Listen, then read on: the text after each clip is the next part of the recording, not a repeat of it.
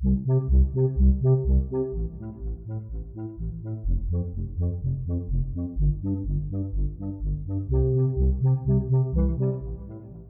hello, and welcome back, or welcome for the first time to Playtime. My name is Andrew Barnett. I am a child therapist who lives and works in beautiful Asheville, North Carolina, and this is a podcast dedicated to children and play therapy, coming at those things from a child centered perspective.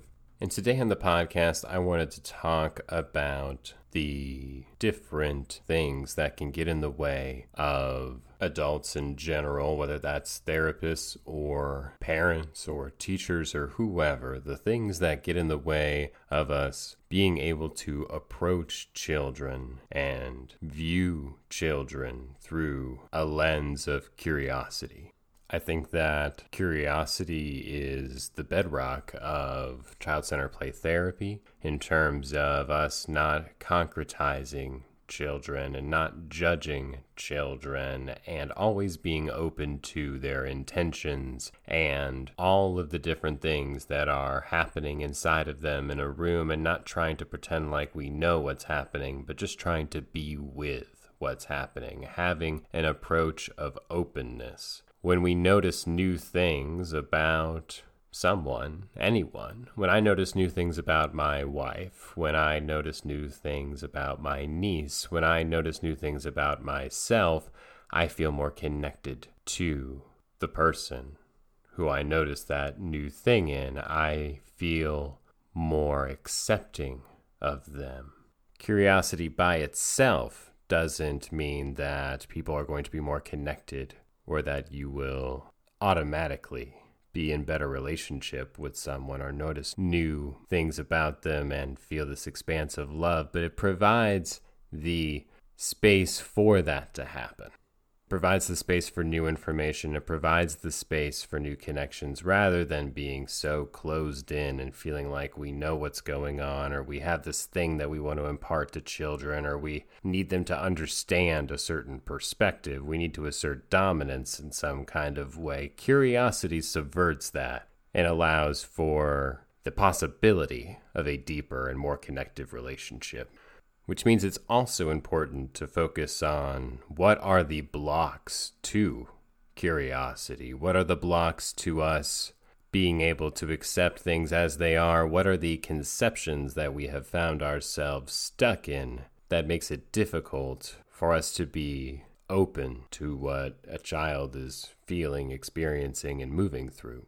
And the blocks that I'm choosing are simply the blocks that have shown up with people in my office, that have shown up in my own life, that have been also just parts of conversations with people that I know and run into about how they or how they view children and the human experience. And so one of the blocks that has come up for me and it's it's kind of a subtle one is a belief that consistency is good for children. That it's preferable to have let's say the structures in a child's environment be as consistent as possible or to have routines be the same day in and day out or to maybe even not go through some kind of change whether that's parents who might feel that they would be happier getting divorced or that their current relationship isn't working for them but choose to not do that to have consistency for the children.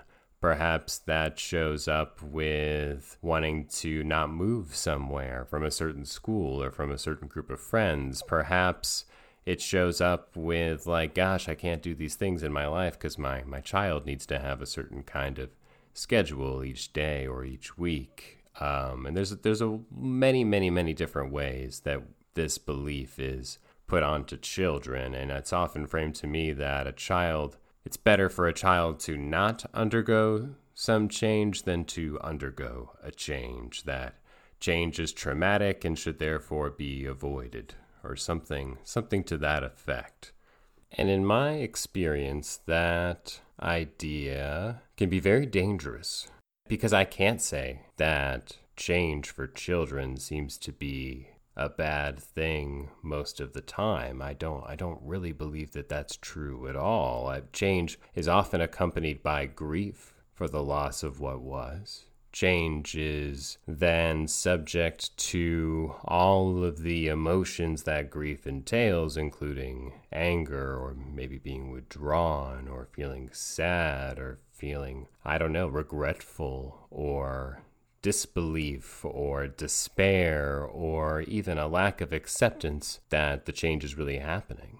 But those things can all be moved through, and those things can all be opportunities. I'm going to butcher this because I am so poor at research and details sometimes. I mean, I expose myself to lots of different things, but the details of those things often escapes me, and then I find myself being too lazy to look these things up. But lately I've been exposed to chaos theory, and there's this idea in chaos theory that when a system breaks apart, when an organized system breaks apart, that it appears that things have gone into chaos, but that oftentimes those elements reform into a new structure that is even more complex than the structure that came before it.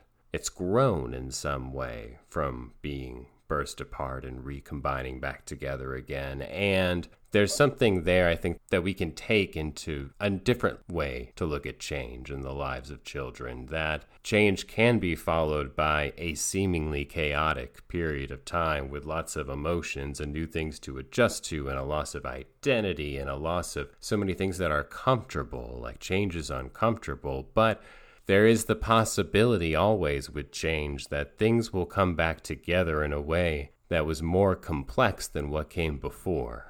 And that happens with change all the time. Random, chaotic change in a child's world simply for the hell of it, like, that's probably not ideal. Then you get a sense that the world is random and chaotic. Change without the connection and relationships and emotional space available to go through the complex whirlpool of grief that accompanies change, yeah, that can make the change a lot more difficult. That can make the change a genuine capital T traumatic event. Taking routines and structure away from a child seemingly randomly and having a chaotic day to day experience when that child seems to genuinely feel more comfortable and settled with having some rituals and routines in their day to day that they can expect and therefore approach with less bristle because they are aware that this thing happens every day. Like that's that's great. Consistency of course has value and routines have value and rituals have value. And many of the things that I remember as a child that stand out to me in my memory are things that I did again and again and again and again. And all of those times that I did those things grew into one memory that I can access. Routines and rituals are very important to children.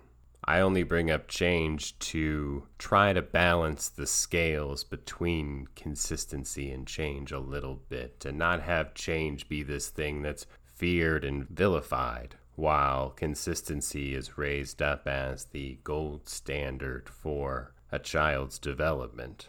At least where I'm coming from, the world appears to be changing rapidly. The world feels very different now than when I was a child. It felt very different when I was a child from when my dad was a child or when his dad was a child. And the world will continue to change rapidly, and it appears that the speed of that change is accelerating. And to highlight a little bit more why change is important, being able to handle change, being able to roll with change, being able to hold on to your identity and sense of self, and have a solid relationship to your own feelings Perhaps that's a better way to say it, while also being open to the changes, while also being curious about the changes in the world, not being stuck in the past and not being able to handle change, and then being maybe a little rigid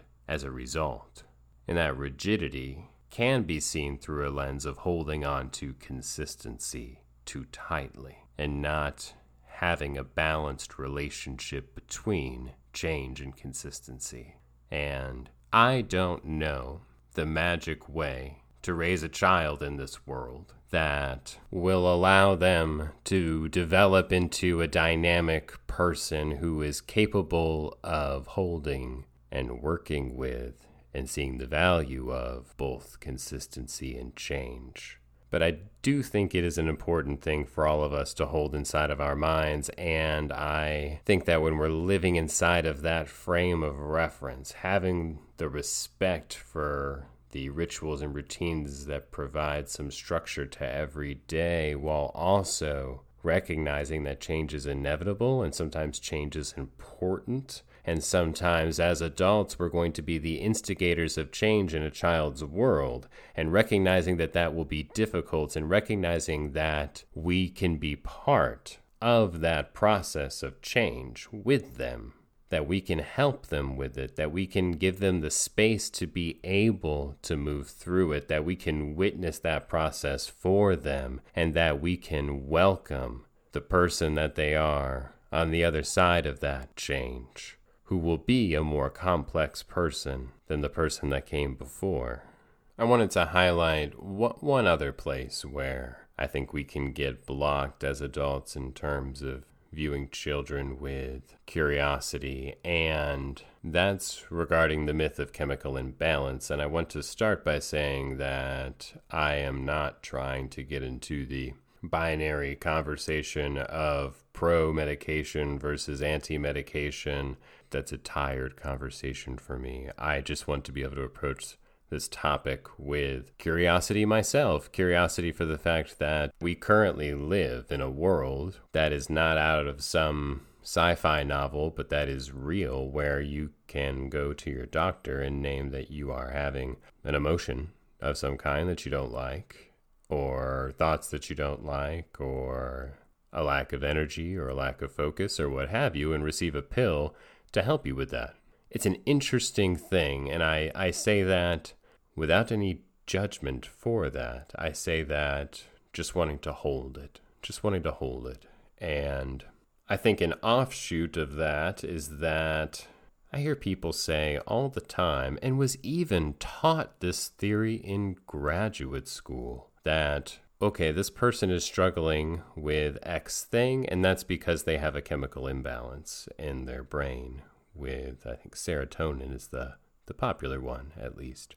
And that can be given as the sort of be all and end all reason why an individual is struggling with something. And I think it's important to know chemical imbalance is a myth. And by that, what I mean is that when they've done research on this and they've taken people's serotonin levels and then they've had them do like a depression inventory, that there is not a correlation between a person's serotonin level and their reported depression, their reported negative feelings. Someone with very low serotonin might be reporting that they are doing fine, and a person with high serotonin might be reporting that they're not doing fine. And I'll just leave it there. That's that's what the research says. You know, and I'm not. This isn't from like the dark web somewhere. This is from like Psycho- Psychology Today and other just popular general sources in psychology that are, you know, not really radical by any means, that are writing these things to let the public know that, that this doesn't actually exist. But we have this idea that it does. And it takes away from a larger conversation about that person. I, when I have heard people say this, it's often the end of discussion in terms of why an individual might be struggling, and we can talk about whether even asking the question why an individual is struggling and trying to guess at it, if, if that's even particularly helpful in someone's healing, I would err on the side that it's probably often more dangerous than it is helpful to think that we know what the one problem is especially if we think that the one problem is is a chemical inside of someone's brain. It negates all of the complexity and richness of them as a person of their interactions with other people of the places where they're struggling, the places where they're doing well, what they like to do, who they connect to, what kind of art they make, what their relationship is like with their peers and their siblings and their parents and other authority figures, what what are their food habits like,